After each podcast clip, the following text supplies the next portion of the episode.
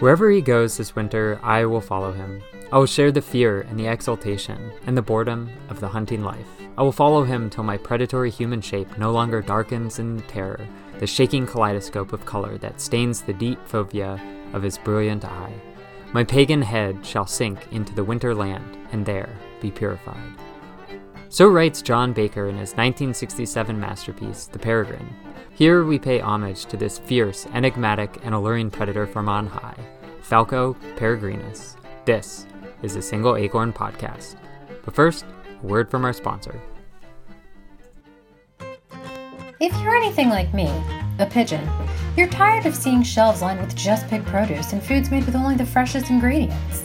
That's why I started Days Olds Foods, a food service company that caters to your needs while tackling one of the biggest problems of our times eliminating food waste. Days Old's Foods stocks our pantries with the things you want stale breadcrumbs, a smattering of lettuce shreds, leftover french fries from a man. It's an easy decision for any pigeon. Fly your fanny over to Days Old Foods for when the freshest of foods just won't do. Well, hey there, fellow naturalists. I am Professor Iwiki. I'm a naturalist and educator with Crow's Path, and I am here today with Glenn Etter, who is the King's Royal Falconer. That's right. Welcome, Glenn. Uh, thank you.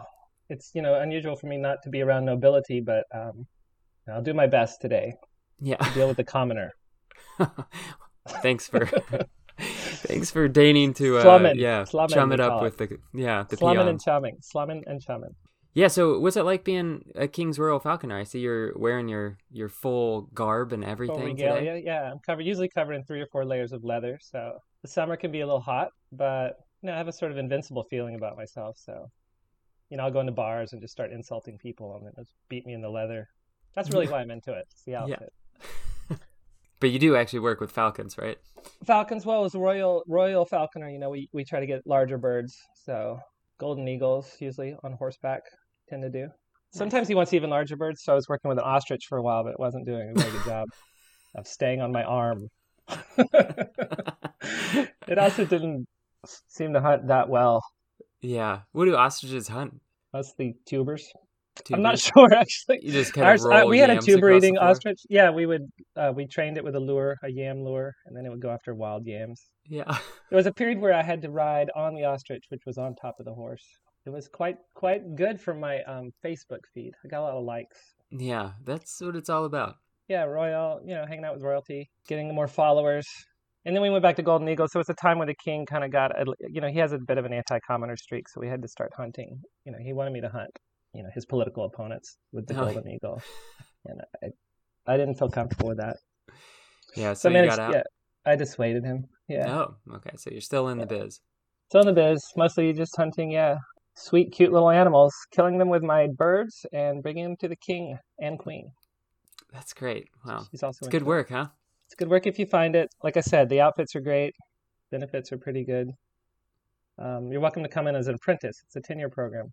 Oh, yeah, that, well, uh, that's why I was having you on the show. I was hoping to sort of ingratiate myself to. you. You're in. I've been looking for an apprentice. I've always wanted one. Perfect. Uh, well, I'm hoping we can draw on your expertise as a uh, pseudo falconer uh, when we talk about peregrines today. But I, I did. My friend Riley pointed me to this journal article that I thought was quite fascinating. So before we talk about peregrine falcons, I just wanted to. I got a little news quiz for you. Uh, so, can you name two species that drink the milk of other species? Drink the milk of other species? Yeah. I am definitely going to go with humans on this because Okay. I myself enjoy a good cool glass of milk, chocolate milk especially. Yeah. So you got one. Why don't we go with wild species? So we won't accept Vampires are. humans. It seems like it would have to be an intel- intelligent sort of animal to come up with a strategy. Or maybe a very non intelligent animal just doesn't recognize its own mother. So I'm going to go with those two ends of the spectrum. Perfect. I'm going to go the possum that just happens to wander off, off and like nursing a raccoon or something. And then um, a chimpanzee. I'm guessing they like, in an emergency, that they scuttle off and like nurse on a hyena. Nice. And I'm not, I'm not proud of this guess. About 100% sure it's wrong. What are they? It's- What a fascinating idea. well, yeah. So humans was right. Chimps wrong.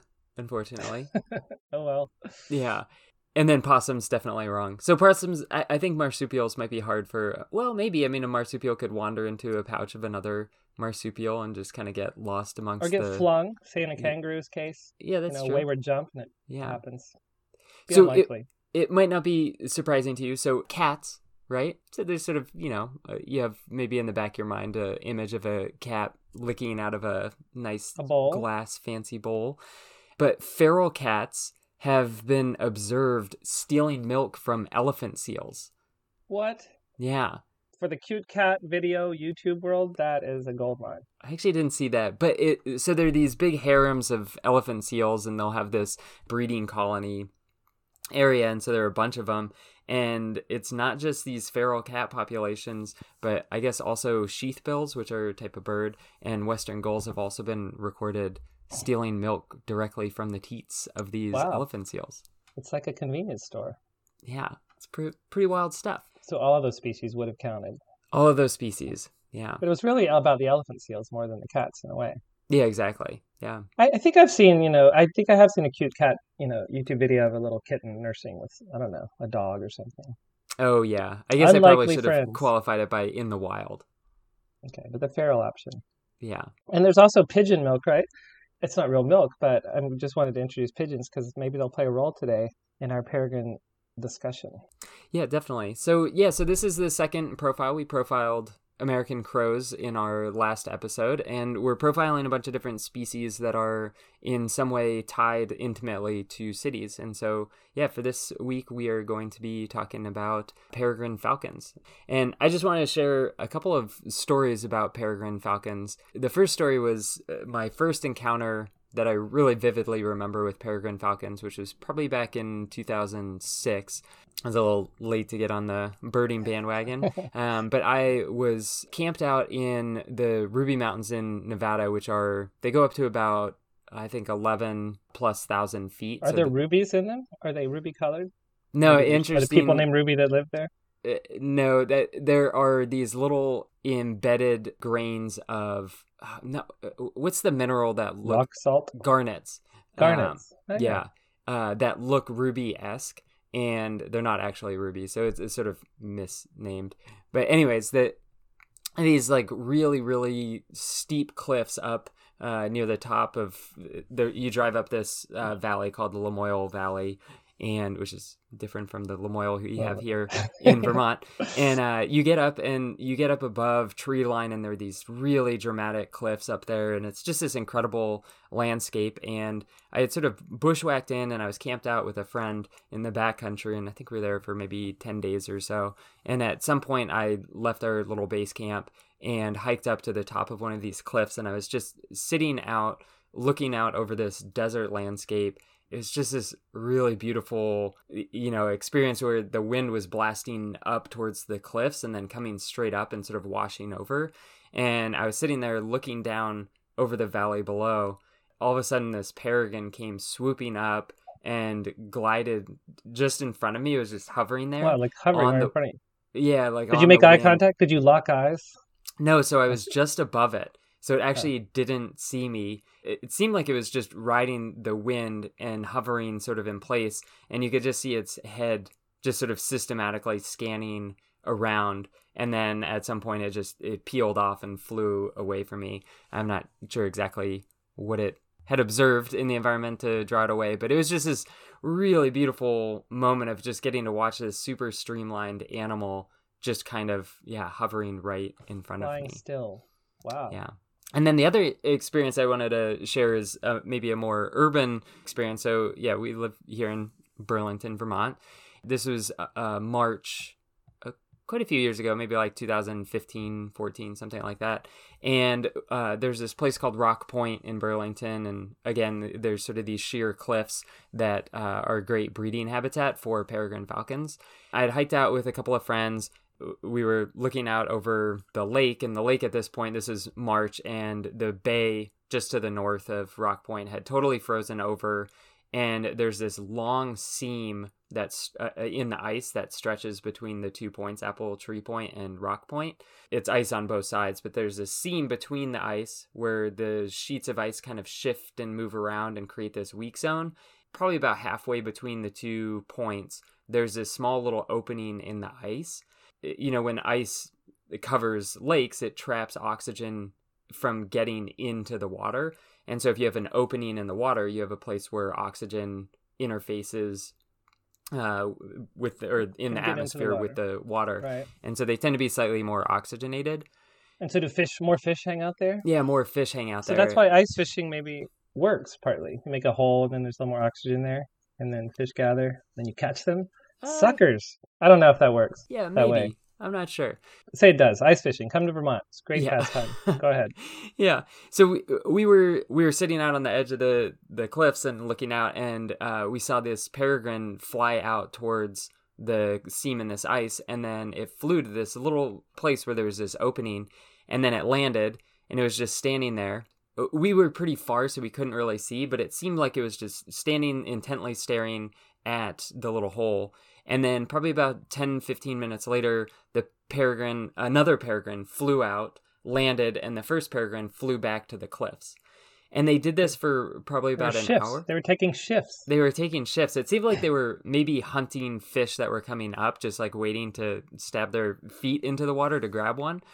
And then eventually, the one of the peregrines flew out, and then it mounted the other female, and they mated it wasn't anything dramatic, just lasted for a few seconds. And then after that, they both flew off. And it was so awesome because that same summer, we were able to watch the peregrines. So they nested on the cliffs right below where we were sitting. Was it the same tooth? You could can assume it was the same yeah. tooth.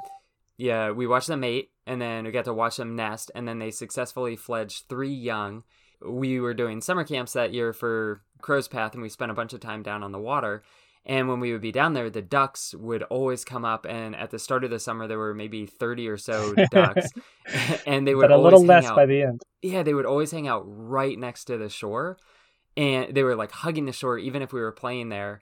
And it was because the peregrines would hunt them and they were learning how to hunt. The young were learning how to hunt using these peregrine or the mallards. And so it went from, you know, 30 to 28 to 25, 24 and they slowly would whittle the population down. And so during lunchtime, we would hang out on the water and we would get to watch the peregrines make these. They're also called duck hawks, but they would swoop down and make these lunges at the the wow. mallards and yeah, it wildlife was, TV. It was amazing. So we get to watch them, and they successfully fledged these three young peregrines. Wow. And were they were the ducks safer near the shore somehow? Is that a safer place for them? I think they were congregating right next to us. Oh, just you were you were the cover. Yeah, it seemed like they yeah were hoping that we would provide some sort of yeah you buffer. Cheer on the Falcons. Little did they know. Yeah, you were rooting for the other team. Wow, that's an amazing story. I wonder maybe that ice hole was just sort of a hookup spot. You know, it's like a scenic, romantic. Yeah, you know. it was the water the watering hole. Yeah, yeah, the watering hole, Peregrine Tinder. Meet me at the hole. It's an easy thing to describe. Yeah. Just a theory. I'm not saying it's based in science. That sounds good. Have you ever had have you had any experiences with wild peregrines? I have. I've had a few and and with tame ones. In fact, I think my first early experiences, I worked at an outdoor school where they um, kept some rehab- rehabilitated some raptors, and some of the raptors, you know, were uh, permanently injured. Mm. So kids would come, and often we would put one of the peregrines out on a little stump, and kids would gather around. And we would talk about the peregrine a little bit, you know, we could hold it on our arms like a real falconer, put it down, and then um, we would feed it often for the kids. And it was kind of funny to watch their expressions because a lot of them were, um, you know, it's a very beautiful bird, and the kids would be drawing it, and then then we would feed it, and you know, the peregrines would be just ripping apart whatever. It was usually a, a rat. It's like blood, kind of guts everywhere. And some of the kids would be like horrified, and some of the kids were like, "Ah, oh, this is the coolest thing ever." Some of them would yeah. change their drawing and just put like all this red, you know, like blood everywhere. So, you know, I got to see the sort of majesty and the, the cruelty of the predator prey relationship up close, as did many kids. We also, with my son Finn, when he was four or five, we would take a canoe out by a different set of cliffs in, in Vermont, in Burlington, near Red Rocks Park, and we had yeah, a pair of peregrines up there would squawk at us regularly. Hmm. We would we called it talking to the peregrines, but really it was probably just disturbing them and having them yell. They were they were quite loud from their nesting area. Oh, definitely. We tried yeah. not to get too close, of course, for any birders out there listening. Yeah, with one of our summer camps, we actually did a summer camp at Red Rocks, and we I wasn't with this group, but uh, they found a dead peregrine falcon out there, which is Wow. pretty interesting. Yeah, we've—I've seen them attack other birds, but never from the the stoop, the sort of up high and then craning down, just sort of more just flying horizontally near the near the ground. I've seen them attack ducks many times and gulls. Yeah, someday, because everyone wants to see the world's fastest animal in action, right? Ah, you're darn right about that. Yeah, so uh, we'll get there, but let's start with the taxonomy of these uh, birds because it's pretty interesting. So they are uh, Falconiformes, uh, which is the order, and that includes other falcons and kestrels and caracaras. Uh, Birds are kind of this interesting thing with taxonomy because uh, rather than using the taxonomic names, it's more the scientific names. It's more common to use the common names in the scientific community, and part of that is because the genetic relationships between these different birds has changed pretty significantly with uh, genetic understanding of evolutionary relationships. And so you have something like the Falconiformes, these falcon like birds that look really similar to the Accipitriformes, which are like eagles and hawks and osprey, kites, vultures, but they d- are taxonomically not really closely related. So they're more closely related to parrots than they are to other uh, Wow. raptors, w- the diurnal raptors. Can you teach them to talk? Of course, that's my first question. Should I teach my falcon, my royal falcon, to talk? Maybe it could, the yeah. stories it could tell. Must be able yeah. to talk, right? It's related to parrots. Yeah, I mean they're not super vocal. They do make some vocalizations. Actually, like uh the you know about a mile from my house, there's this uh one of the busiest intersections in Vermont, and there's a gas station there, and they play on repeat during the day, uh it's like alarm calls from kestrels and peregrines. So it's just like this kind of noise to scare away the pigeons and starlings. pigeons. Yeah. That's good. I was about to say our listeners would probably want to hear you do a peregrine vocalization. Then you pulled it out. I don't know if that's a kes- kestrel or thank you. Yeah. Cat, cat, cat. Yeah. Uh, so then for family, they're in Falconidae with the other uh, falcons and then the genus Falco. Yeah, so they're among the largest. The gyrfalcon is the largest falcon, um, but they're definitely pretty large birds. And then their species name is uh, Peregrinus. And they get the name Peregrinus, it's Latin for wandering. And, uh, you know, I've heard other people say that they're called the peregrine falcon because they're found all over. So it's, you know, oh, totally the world. They're worldwide, right? Yeah. yeah. I found one article that was talking about the etymology of peregrine falcon. And one of the suggestions was not that, because this would have been named far before people had any sense of the geographic distribution of the species. Right. And so one of the ideas is actually that you know falconry is uh, peregrine falcons are important to falconry and the peregrines were uh, young peregrines were captured during migration and so it was likely that the Europeans that named this species peregrine falcon were tuned in with the fact that these birds would have disappeared and that you would have had to catch them at certain times of year. Certain times of the year. Not in the nest. I think I read Well, they they rarely caught them in the nest or less often or something. Yeah, so they tend to nest in cliffs, Cliffs. or on cliffs, and so it would be High a little stakes. bit uh, more difficult, I guess, to capture them out of the nest. Although some birds would have been stolen out of the nest. By the way, etymology moment, since that's part of my role. Do you know where the word peregrinate or that word comes from in English? I do. Wander. Ah, yeah. Wh- why don't you go for it? Well, I think it comes from through through the field in Latin. Yeah. Pere is through an ager, so apparently peregrines go through fields. Yeah, so uh, the R R's in a lot of words are transposed with L's, and so pelgrin or pilgrim. Pilgrim. Uh, I also heard it was related to pilgrim. Yeah, related to pilgrim. Those words related. So Yeah. Oh, I love etymology. So I've got a, a quiz question for you about your range, about the range of peregrines. So Okay. where would you be more likely to find a peregrine falcon? Would you be more likely to find them on a volcanic island in the Aleutian Islands up in Alaska in winter? On the cliff edges of a hobbit shire in New Zealand overlooking the ocean, or at medieval times in New Jersey? medieval New Jersey. Wow. Phrases I haven't heard. I mean, was it called New Jersey in medieval times? It's before they were over there. I'm just gonna say it's so random that you came up with medieval New Jersey because I was going for the Hobbit. You know, it seems like a lot of prey in New Zealand out over the ocean potentially. All those New Zealand ducks, but I'm gonna go with medieval New Jersey because why else would you put it in there? Final answer. Uh, and you, of all people, should know this, Glenn, as the Royal Falconer. well, I, I know it. I just don't want to. Pre- I'm pretending like I don't know it, so I, I viewers can identify with me. Yeah. Listeners. Yeah. Uh, yeah, they have a falconry act at medieval times. I think there was a time in my life where I desperately wanted to go to medieval times, but I have never. I don't even know about been. medieval times. That's a. It's like a giant sort of medieval fair in New Jersey. It's famous, apparently. It is. It is an absurd exhibition that they put on at these totally cheesy, tacky restaurants where you can eat, can, yeah, like a king or queen, you know, gorge yourself Banquet. on chicken wings and watch knights joust. And yeah, I guess it, it it started in Spain. Some wealthy person had this giant mansion and started holding these Renaissance fair type gatherings, but for the medieval themed. Yeah. And do they have like serfs? You know, scrounging around for for your leftovers. You feel, yeah. you feel more so you get the full experience. Yeah, but they have a that. they have a I don't know if I falconry act as part of the exhibition. Yeah. Um, and I, you actually, you had a sixty-six point six repeating chance of getting it right because uh, they're actually also found on. Well, you want to guess guess which one they're not found on on the Aleutian Islands or uh, in New Zealand? Maybe they're not found in New Zealand. I mean, it would seem like they. I mean, winter. Is there a lot of prey around? It's kind of dark up in the Aleutians in winter, so I'm gonna say they're not there in winter. Yeah, so I mentioned that you know they're migratory and they are migratory in certain parts of their range, but in other parts they will stay year round. And actually, on the Aleutian Islands, even though it is so cold and inland places, the peregrines are migratory. But on the Aleutian Islands, they'll stay year round because there's They are there in the dark. waterfowl like auks and They um, probably have like one hour of hunting time.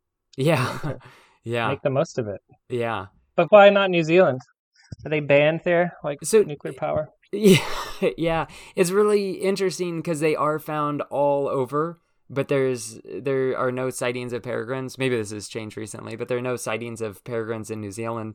And there is a New Zealand falcon which uh, competes for or has a similar niche, and so it's likely that the uh, peregrine falcons uh, you know just can't compete with the more specialized native species there It's only a matter of time before one of those medieval spots opens up in New Zealand yeah falcon exactly escapes. yeah and another invasive species. But they're not really. It wouldn't really be an invasive species, would they? They're worldwide. I guess they would be. Yeah, I guess you could still be invasive, evasive if you're found universally, but not in one place. but not in one place, and then find your way there. Yeah, um, yeah. So they are totally cosmopolitan and found all over the place. And one of the interesting things that I thought is uh, there are about 19 different subspecies that are recognized. Right. And so, even though there is some migration of populations, it tends to be very repeated. And so, uh, Get these you know, distinct subpopulations. Yeah, a bird the they have a lot of fidelity to their breeding grounds. And so if you are breeding up in Canada and you migrate down to Argentina for some of these populations of peregrines, you're always going to be returning back to the same part of Canada to nest likely in the same scrape. So the net they don't build nests, they just nest on usually Sounds on like- bare rock. Yeah, sounds like my apartment a little bit. I call Yeah, it a yeah, your apartment. Keeps down the decorating air bills. yeah, literally, literally air quotes. Yeah. Or plain air. You know, I read that um that the peregrines are the most widely distributed land bird, land-based bird in the world, except for rock pigeons because Yeah. of people, which is their kind of one of their major prey, I guess, species. So Yeah, which is yeah, in part why they're able to be found all In over the place, and in particular in cities. So would there are there peregrines in cities that would migrate away and then come back to the same scrape on a building, the same Yeah, well, Same so ledge. with with migration, there are two ends of the spectrum for what cues you're taking to migrate. So one are these calendar migration species, and they migrate basically the same exact time every single year, regardless of environmental conditions. And so they're largely syncing their migrations up with whatever is the day length. And then there are the weather migrators that are waiting until conditions get so bad in their breeding grounds that they have to leave for suitable habitat. So think and about that could depend on the year basically. Yeah, exactly. So uh, we have great blue herons here in Vermont, and I'm always surprised when I see them in the winter, but they are hunting in open water. So as long as there's open water here, they can stick around and still have access to their hunting grounds. But as soon as stuff starts to freeze up to the point where they can no longer successfully forage, then they have to leave. So by the way, when... I saw. Can I tell a quick great, great blue heron story? Yeah, sure.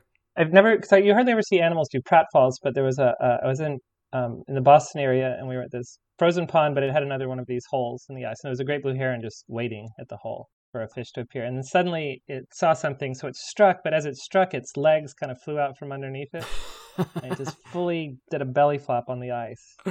It's one of my uh, greatest pictures ever. Yeah, that's amazing. Flop. So I'm guessing it like after that, it probably just migrated. It's like I'm done. This is ridiculous. Yeah, I, nothing brings me more joy than watching animals, wild animals that are supposed to be, you know, perfectly adapted so to their nimble. environment, tripping yeah. or falling. Yeah, it makes me feel better about myself. I hope that doesn't make me a wildlife bully. well, if you're pushing them down, I would say yes. Yeah. Yeah, there's a uh, there's a cave here in Burlington, the Donahue Sea Caves, and it's open because you know caves are much much warmer in the winter than the surrounding temp- uh, temperature usually, and the cave opens up to this lake. And because the cave is so much warmer, it keeps this little area of ice from forming at the entrance to the cave. And so it's open water right there, and fish tend to congregate right there. And last winter, I went down to the sea caves and there were great blue heron tracks all over. I didn't actually wow. see the great blue heron, but they must have been, you know, walking up on the ice and hunting for little fish in there. It's really cool to see. Yeah, inside the cave, there are hundreds of fish, uh, often that are congregating there for oxygen and warmth. That sounds presumably. like another good ice fishing spot. Yeah, although they're all, you know, super, super small. it's all well, the tiniest little fish. Still cute. Yeah. Yeah, so um, yeah, let's talk about the general ecology of peregrines. Yeah, we could, I guess, start with uh, courtship. And so, courtship is they're not songbirds, so they're not singing or uh, defending their territory from other birds, you know, by marking out their sound or marking out their territory using song, but they are extremely aggressive around a nesting site and defending their territory that way. But for courtship, it's mostly just the males uh, making different vocalizations and also doing flight displays. I've seen those. I've never seen the other behavior that's sometimes associated with courtship, which is the males feeding the females, and wow. they'll do this mid-flight, and so the male will fly with the food offering, and the female will sort of barrel roll upside down and take the food directly from uh, that the is male. badass. That would be like next level for our Blue Angel, you know, um, jet fighter displays. Handing off Snickers bars. Yeah, transfer some food, feeding tube, some kind of thing. Yeah. Yeah, it's pretty amazing. I mean, they're such incredible aerial acrobats. Aerial acrobats. Yeah. What? Uh. So, what is a typical flight display if they're not feeding, doing the barrel roll feeding? Are they like doing loops? Are they doing their their stoopy dives? Or are they just kind of whatever tricks they know? Is it is it highly variable, or is there sort of a standard thing they do? I don't know how much variability there. I mean, there's yeah, I would say that there's not like a patterned flight display that they're doing, but it is a series of like acrobatic rolls and stuff like that. Other hawks will fly, and crows will do the same thing. They'll fly with their legs down, and I'm not sure if peregrines will do that, but that's another form of that aerial shows display. That you're stronger. That, like, yeah. Look, I fly with my landing gear down. Yeah, yeah, out. exactly. Check out these legs. Yeah. And the females are the females are bigger than the males, right? And presumably maybe stronger, better flyers. I don't know. Yeah, this is true for most. I guess for all the raptors, the females are bigger than the males, and yeah, considerably bigger. Do they know why? Do they have theories? I'm sure they have theories. Maybe that's off topic.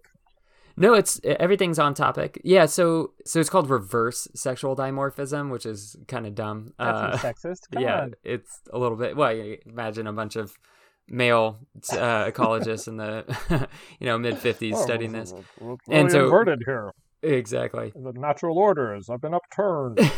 yeah. So reverse sexual dimorphism is where the females are larger than the males. And most species where there's sexual dimorphism, the males are larger.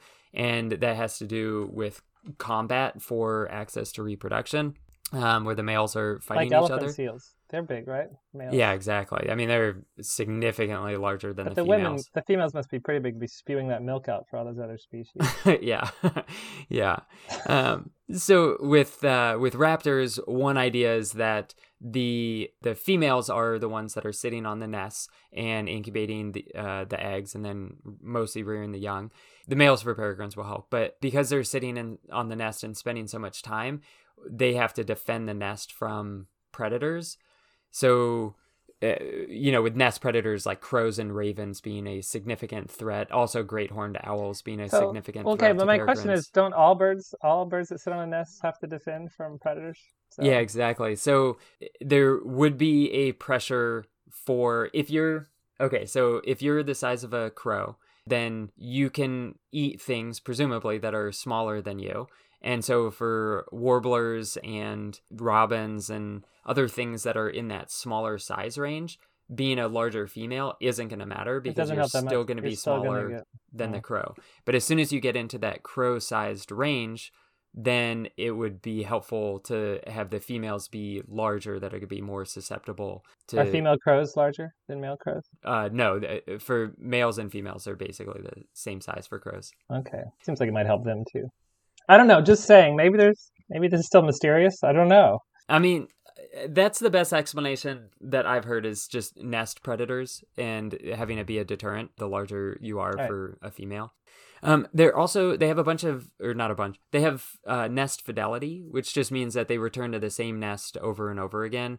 Uh, most birds are well most birds are dying in their first year. About two-thirds of the birds will die within the first year.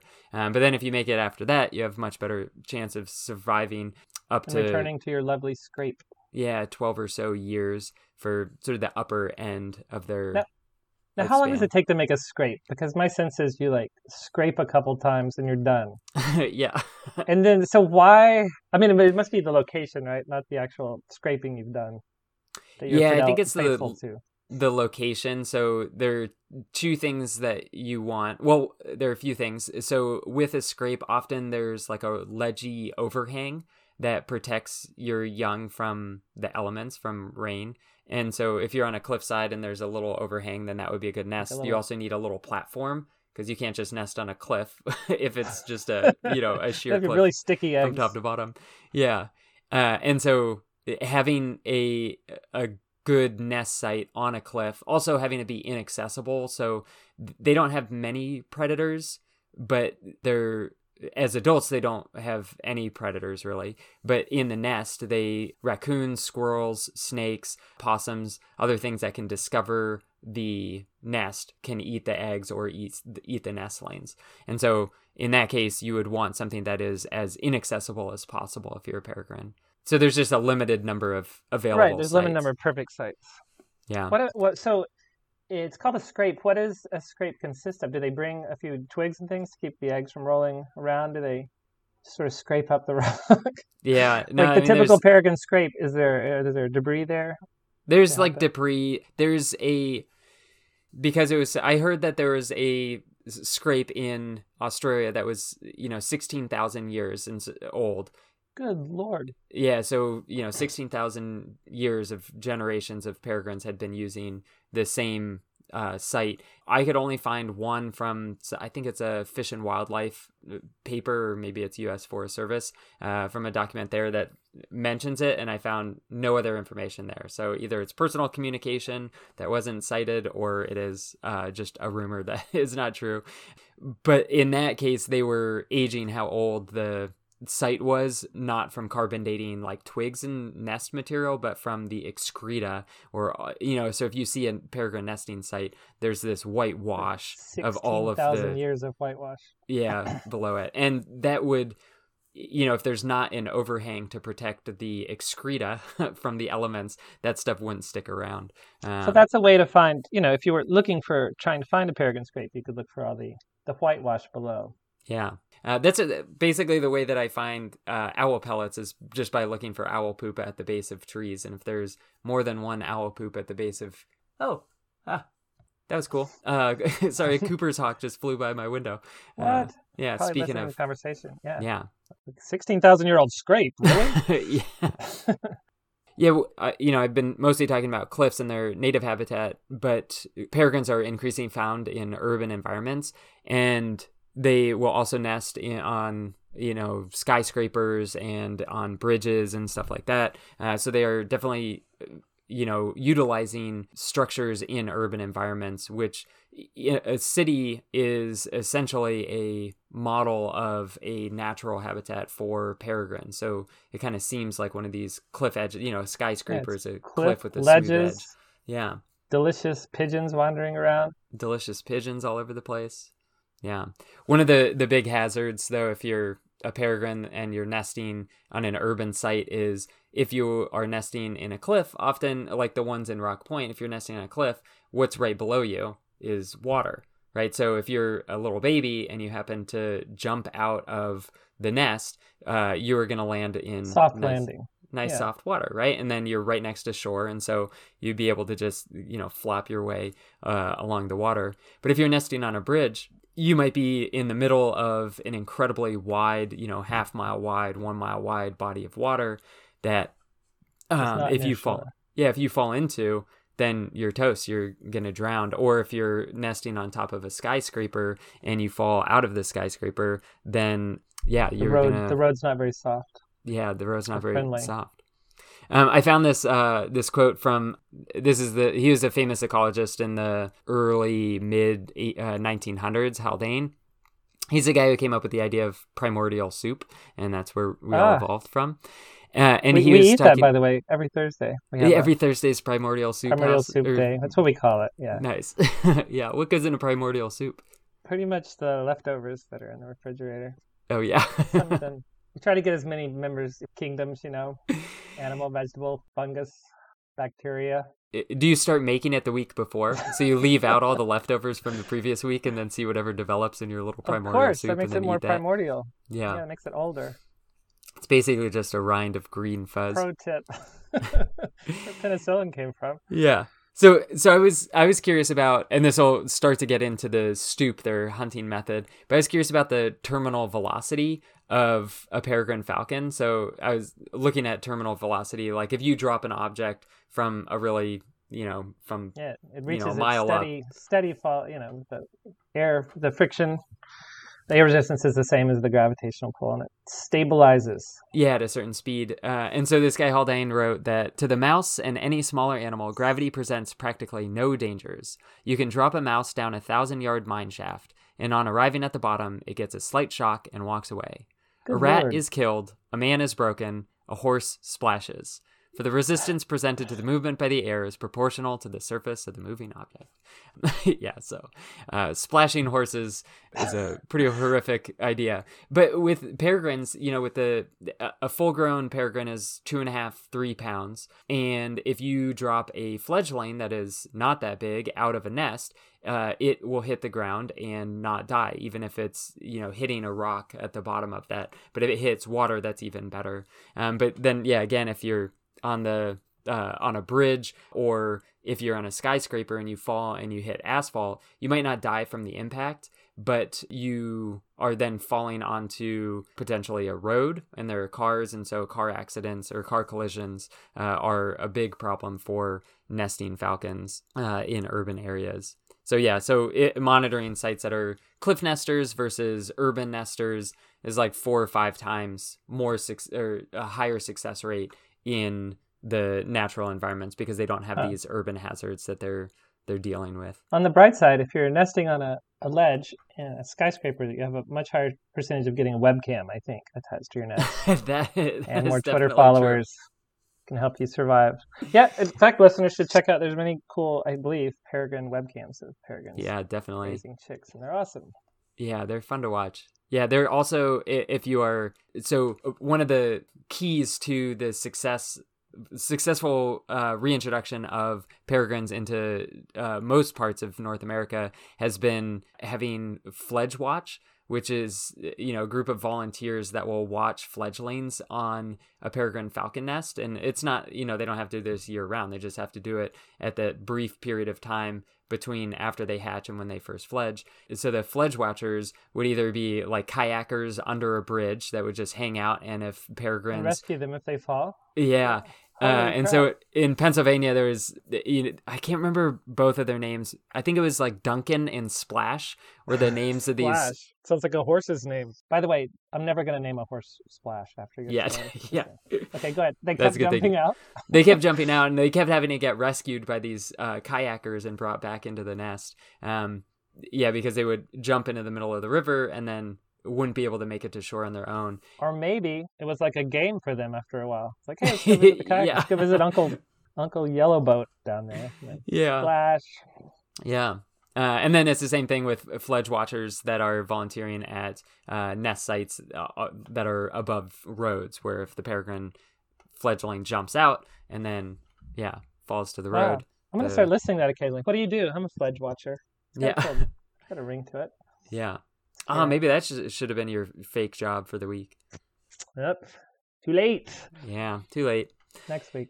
So I mentioned that mortality from drowning and from car collisions, but some of the other ways that peregrines can die are uh, we mentioned. I'm not sure. I think in the animal adaptations to city life, so episode two of this season, we mentioned pigeon fanciers, and one of the problems with pigeon fanciers is it's sort of the opposite end of the spectrum from the falconers, where falconers are raising peregrine falcons and largely feeding them pigeons. Uh, and then you have pigeon fanciers who are raising pigeons and don't want predators around. And so peregrine falcons, one, it's not uh, the highest cause of mortality for them, but pigeon fanciers killing peregrines. And so Ah. um, actually uh, center for ecosystem studies here in vermont they had released an article that was detailing the different causes of mortality of peregrines and so finding birds that had been shot was uh, on the list not the most common Maybe that's what was going on with Splash, that pigeon fanciers were like throwing them out of the nest. yeah yeah The fledge watchers had to rescue. Like, you know, like dressed up like cat burglars, kind of. yeah uh, in that. the end not fanciers. Too fancy. Yeah. Yeah. they should have. Wow. It's almost like there'd be rumbles between the pigeon fanciers and the falconers, the humans, yeah. duking it out. Natural enemies. yeah as far as i know there are no large battles between the two Well, I think I think our listeners would like to hear if they if we do come across one. Maybe Yeah. see one on YouTube. So other causes of mortality, they uh, you know increasingly found in urban areas. In a like in Pennsylvania, ten to twenty percent of the population exists in Philadelphia of peregrines. So they're found in cities and increasingly so. Often, you know, in or around cities where there are pigeons hanging out, there are airports and a lot of air traffic, and so. Ah. Not just automobile collisions being a source of mortality, but also collisions with airplanes can be problematic. And they mentioned in this study that peregrine airplane collisions were the highest source of mortality, but they said that it was probably just over reported because you know they're the easiest to find the carcasses on of peregrines on uh, airport runways. What about um, disease? Do they get you know? Is there more susceptible to disease in the urban? I don't know if the pigeons are carrying more diseases because they're all kind of grouped together in these cities. Uh, trichomoniasis is one that is sort of common. This is a disease that it's carried in the throats of prey animals. When they ingest a prey animal, then it gets into their throat and then can parasitize them.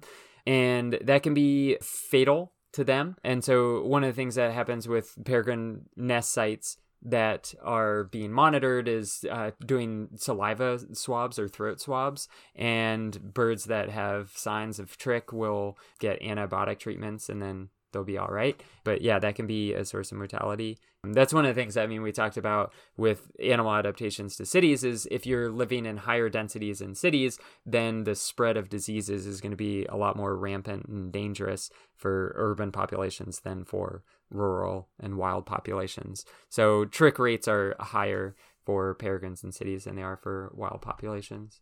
Um, all right, so that that's a good segue there for uh, talking about their diet. So yeah, you mentioned the Sweet, delicious pigeon. yeah, the sweet delicious pigeon. So they they mostly eat birds. They'll also eat bats. I haven't seen this with peregrines, but I watched this with their smaller cousins. The I've seen it with both merlins and kestrels, where we had this this flush of dragonflies. It was amazing, and they were for some reason the par- the the dragonflies were all hovering over this parking lot. And so I was with a bunch of the Crows Pass staff, and we were uh, standing at the end of the day uh, in this parking lot, we started noticing this. I think it was a kestrel at this for this time that I saw it, and it was flying into the dragonflies, and they w- it would grab a dragonfly, hold it by its wings, eat its body, and then drop the wings.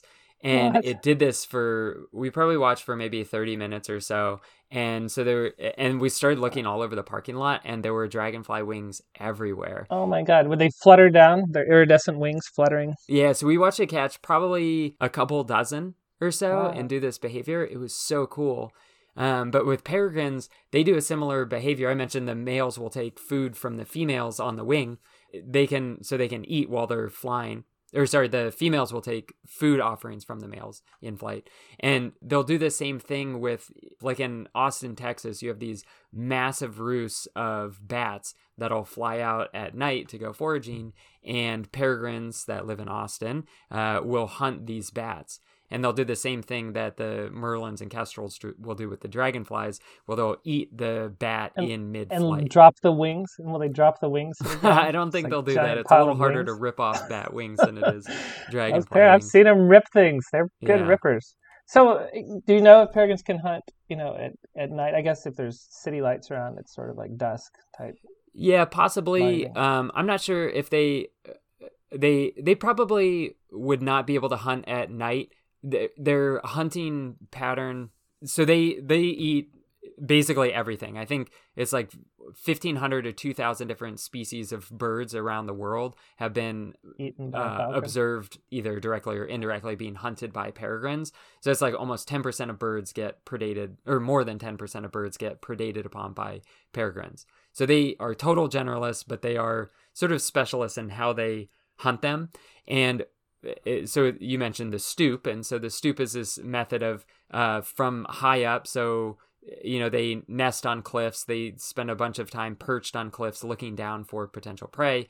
And then once they spot some prey, then they might fly out, or maybe they're already flying, and they'll sort of circle around and lock on to where potential prey is, and then they'll spiral down after them. So if you are identifying your prey from far away, then being in an urban environment at night, even if there are lights, those lights don't It's tricky.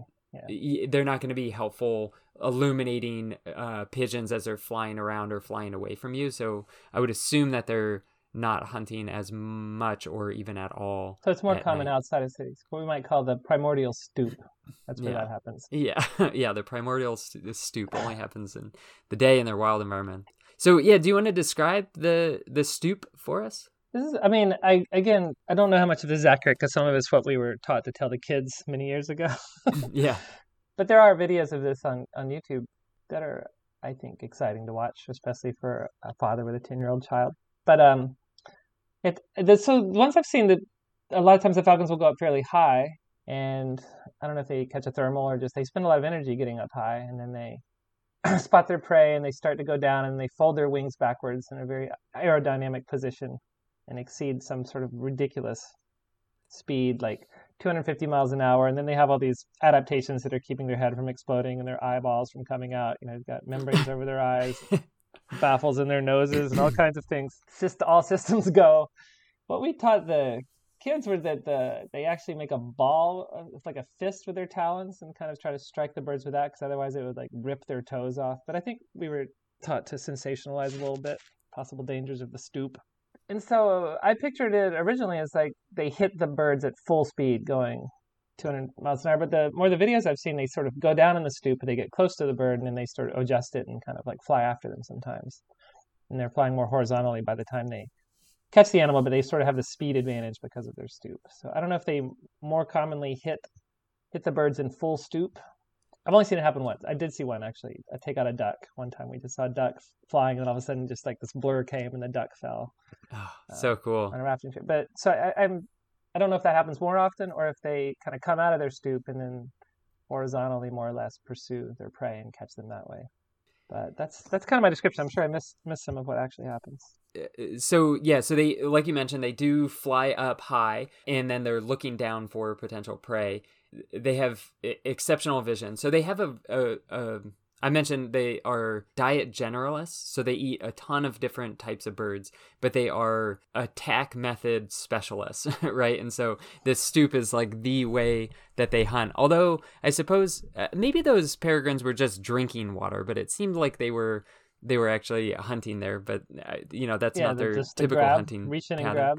Well, I have seen them like just fly, you know, like ten feet over the land out at a bunch of ducks from a tree. Yeah, I watched the stoop like. the same thing with a bunch of sandpipers where yeah it sort of came in and then flushed all these sandpipers and then locked in on one of them and then just Grabbed it. pursued it. for quite a while until sandpiper got away yeah i mean their success rates i think are uh, pretty widely variable. And so in some places success rates are like as high as 90% of the time that they go Good after something they'll catch it. amazing. and then in other places less than 10% so there's pretty big variability of their success rates based on their habitat. Um, but yeah so they fly up they have exceptional vision. So so they have uh, we have you know our best vision would be 20 20 vision and then with peregrines they have 24 vision and so what we can see at four feet away they can see at 20 feet away so they can see you know really small objects from a far distance and so if they're flying a half mile up they can see the animals that are down below, whether they're pigeons or sandpipers or ducks or whatever. Uh, so then once they lock in on a prey, then yeah, they'll dive bomb down. And there's this guy, his name is Ken Franklin, and he is a falconer and also an ecologist and a skydiver. and so so you dove with them? he'll no way. jump out of planes with his Falcon Frightful. And so he's been clocking what is the maximum speed that he can get a peregrine to uh, fly at. And so they have measured up to 242 miles an hour, which is incredible. But that probably never happens out in the Mm. wild. And he, you know, if you're the higher up you go in the atmosphere, the less air there is, so the less Right. air resistance. So he's there is. taking his falcons up to like twenty five thousand feet and then skydiving I- with them. I think I'm not sure the highest, but I think it's like ten thousand or so feet is what he's jumping out of. Uh, your terminal velocity is probably what is it for humans? Like 100 and 150 somewhere around yeah. there. I wonder how Um, fast you go as a parachute. Probably like I don't know, five miles an hour. I don't know how fast. Yeah, yeah, a lot of drag with the parachute. Um, so if you're flying that fast, you need to have adaptations to deal with it because one of the the problems is if you're going that fast and you had your mouth open, the amount of pressure that would be put on your lungs could burst your lungs. And you also need to, you know, when they're initially diving, they're not flapping their wings, but once they, you, know, they do punch potentially. I guess it's there's a little debate about whether or not they actually a punch or I guess technically it would be kick rip.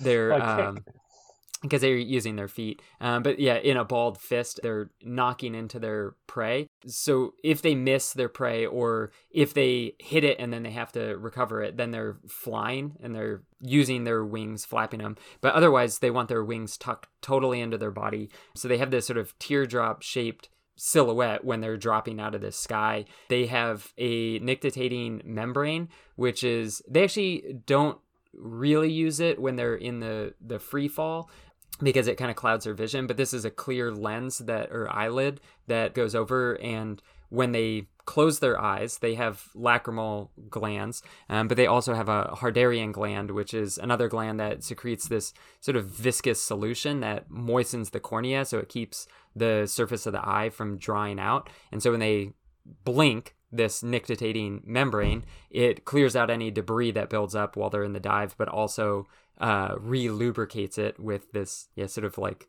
almost mucusy substance. Yeah, so it keeps their eyes moist. They also have these tubercles in their beak. Again, if their mouth was open or if their nostrils just had a straight shot into their windpipe, then that air pressure would, yeah, explode their lungs. So they have these tubercles that sort of break up the flow of the oxygen or of the air that's passing in there so they can still take in oxygen.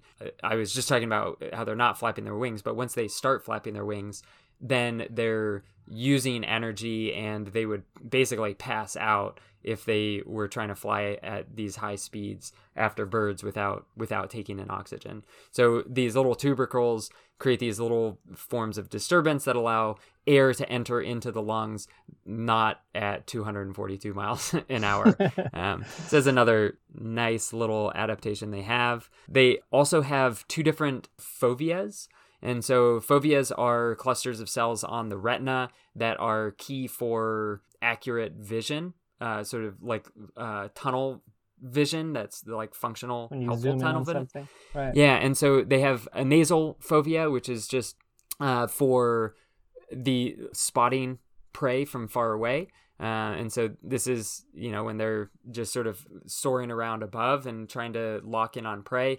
And these are kind of at a little bit of an angle. And so uh, they the the other fovea, the temporal fovea, is uh, functioning when they're looking straight at something. But with the nasal fovea, because it's slightly cocked off to the side, when they're in the stoop, they tend to spiral down and keep a slight angle to the predator that they're trying to, or the prey that they're Okay. trying to lock onto, so that this nasal fovea can, which is actively engaged, is the one that they're looking out They're which is again more. at an angle. So they have to Oh. fly at an angle towards that prey, and then once they get right up to it, then they're using the temporal straight on. fovea. Yeah. Wow. Double phobia. Double fovea.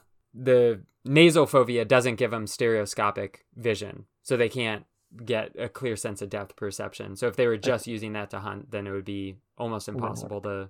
Yeah, But they get the angle. Get yeah. the but angle set. Set the angle. Engage the nasal phobia.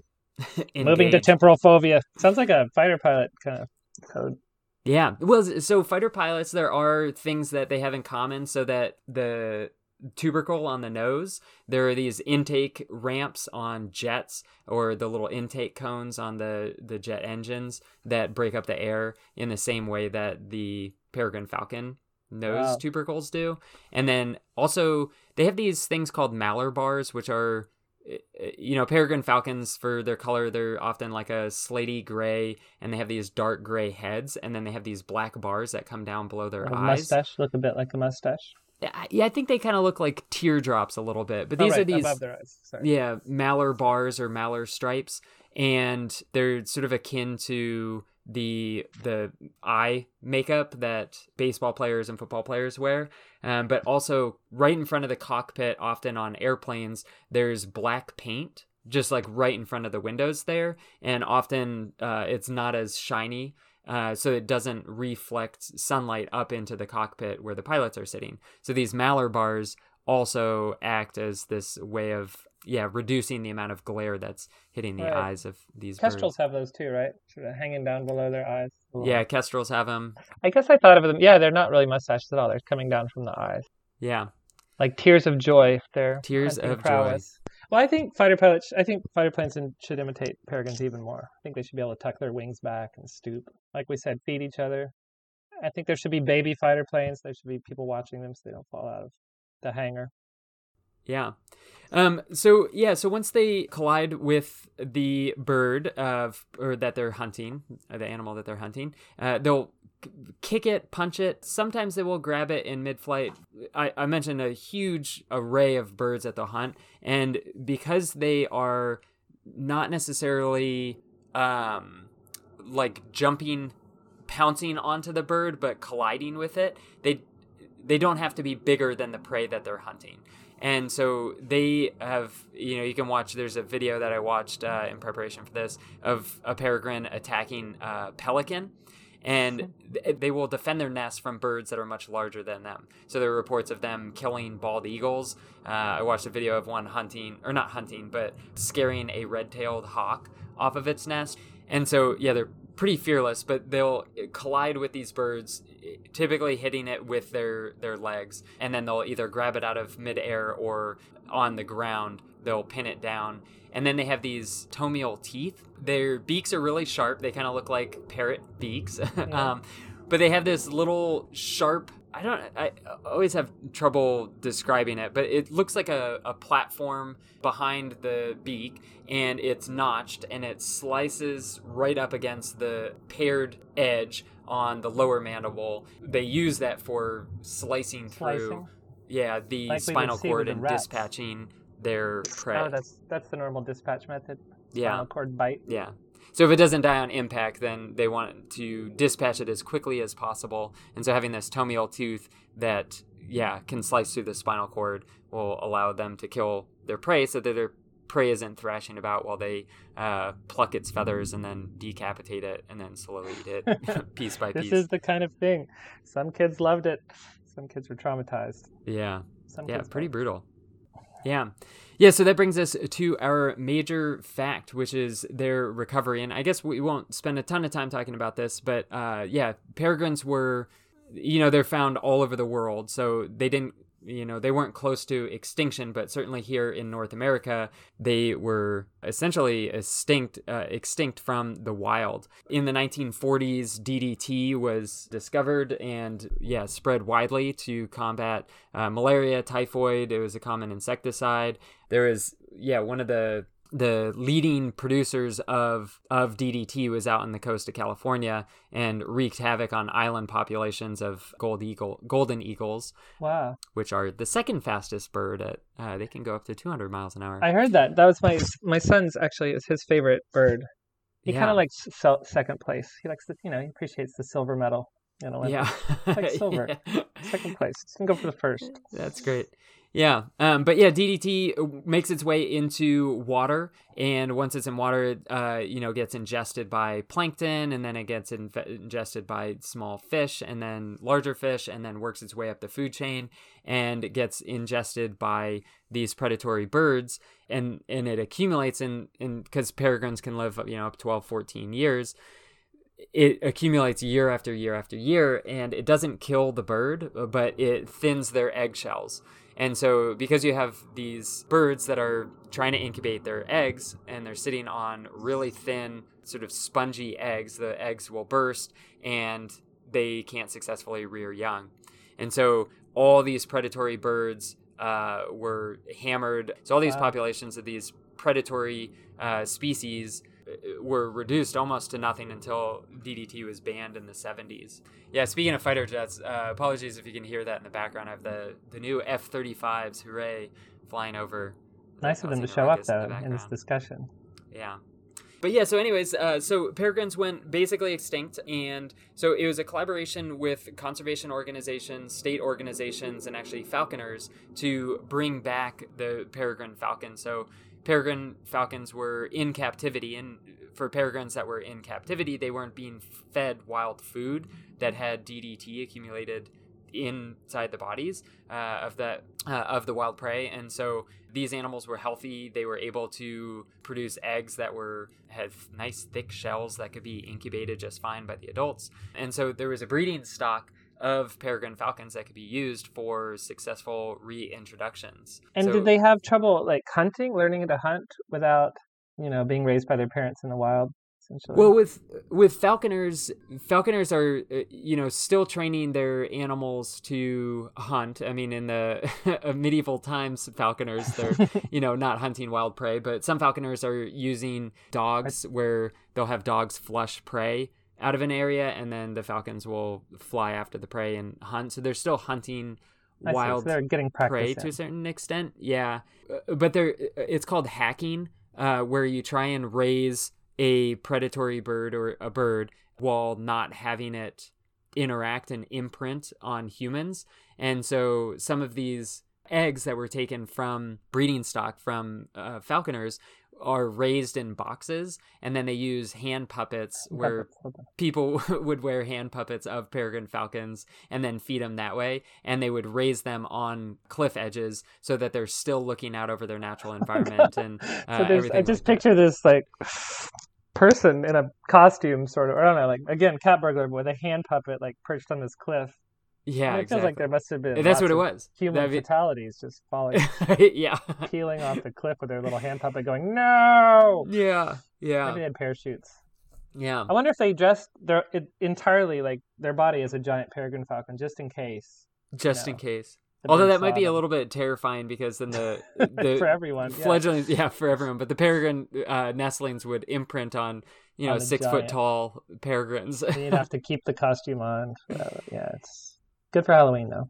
Yeah. Yeah, so uh, there was a wave of early introductions. So DDT again was banned in early 1970s, like 1972 or so, and there was a wave of reintroductions through the 80s, and they were really unsuccessful. And so barred owls, or not barred owls, but great horned owls, which are both predators of peregrine falcons, but also will sort of compete for nest sites. Uh, not all the time, but uh, have overlap. And there's sort of this stasis between the great horned owls and the peregrine falcons pre DDT, where they could kind of coexist together. They hunt very different food resources, but there were enough peregrine falcons to replace parts of their population that were lost to predation by great horned owls.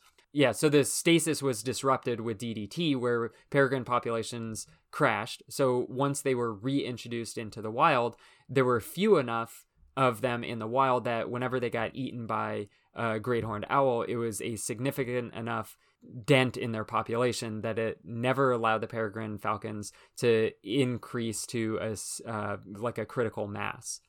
And yeah, uh, great horned owls are mostly eating like woodland birds, or not woodland birds, but like woodland, Woodland mammals. mammals. Yeah, and so their diet didn't have uh, as much DDT in it, and so they, yeah, they just were not affected by yeah DDT. They can be. There was one study that I read where they were basically force feeding uh, DDT laden stuff to owls just- and they right. found that it had the same effects where it would thin their eggshells. So it wasn't that they're not affected by it; it was just They just weren't getting as much DDT. yeah.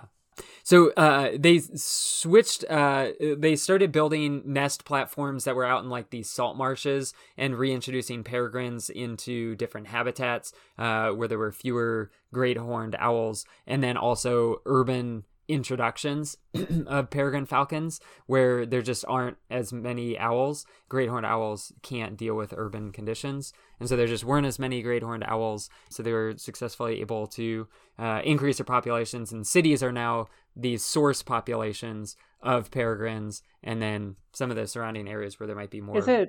I mean, is it possible that that practice um, acclimatized the peregrines to city environment? You know, hunting more, and so they would teach their offspring that, and it contributed to peregrines colonizing the cities even more than they would have otherwise, or would they Um, have just done that? They would have been in the cities anyway. yeah, the they probably DDT would have been in, came. in cities anyways. I, I yeah, I, I don't think climi- climatizing an individual to human presence would necessarily make it. I guess my question more is more: Do they? To what degree do the parents teach the hunting techniques to their fledglings, and if they're and are the hunting techniques any different in a city than in the wilderness? And maybe they're just so similar. It would, No, they're the they're the same. I mean, it's like it's not a learned behavior. it's a instinctive. Yeah. Yeah, because there are fewer great horned owls in these urban areas, uh, the highest densities of peregrine falcons in the world are now found in cities.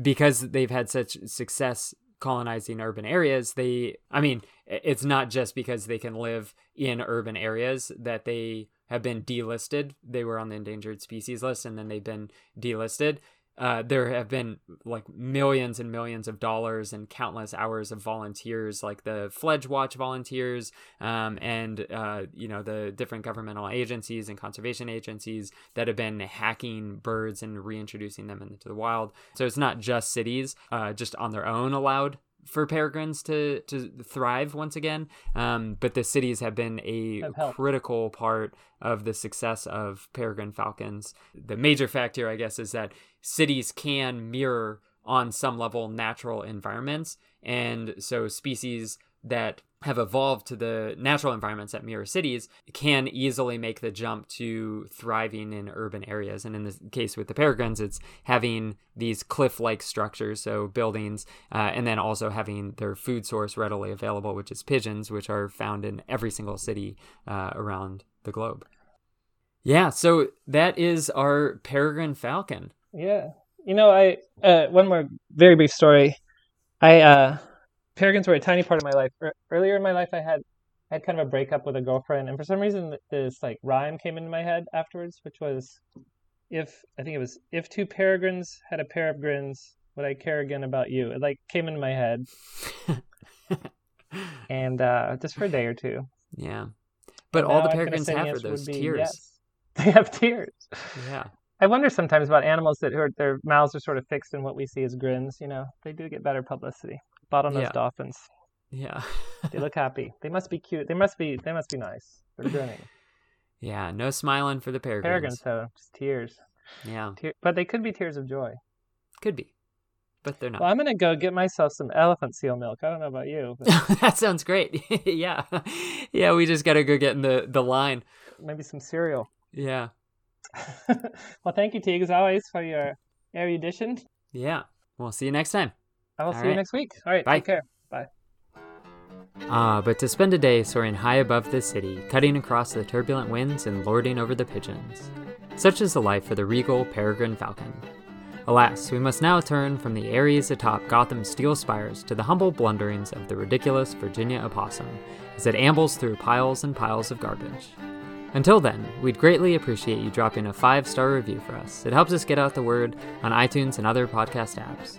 After that, head on over to crowspath.org slash podcast and get in touch with us through the Woodland message board where you can ask questions, suggest topics, and even post fake ads that we'll read on the air. You'll also find archived episodes, online natural history programs, and lots of other natural history content. All right, naturalists, that's it for now. We'll see you next time on The Single Acorn.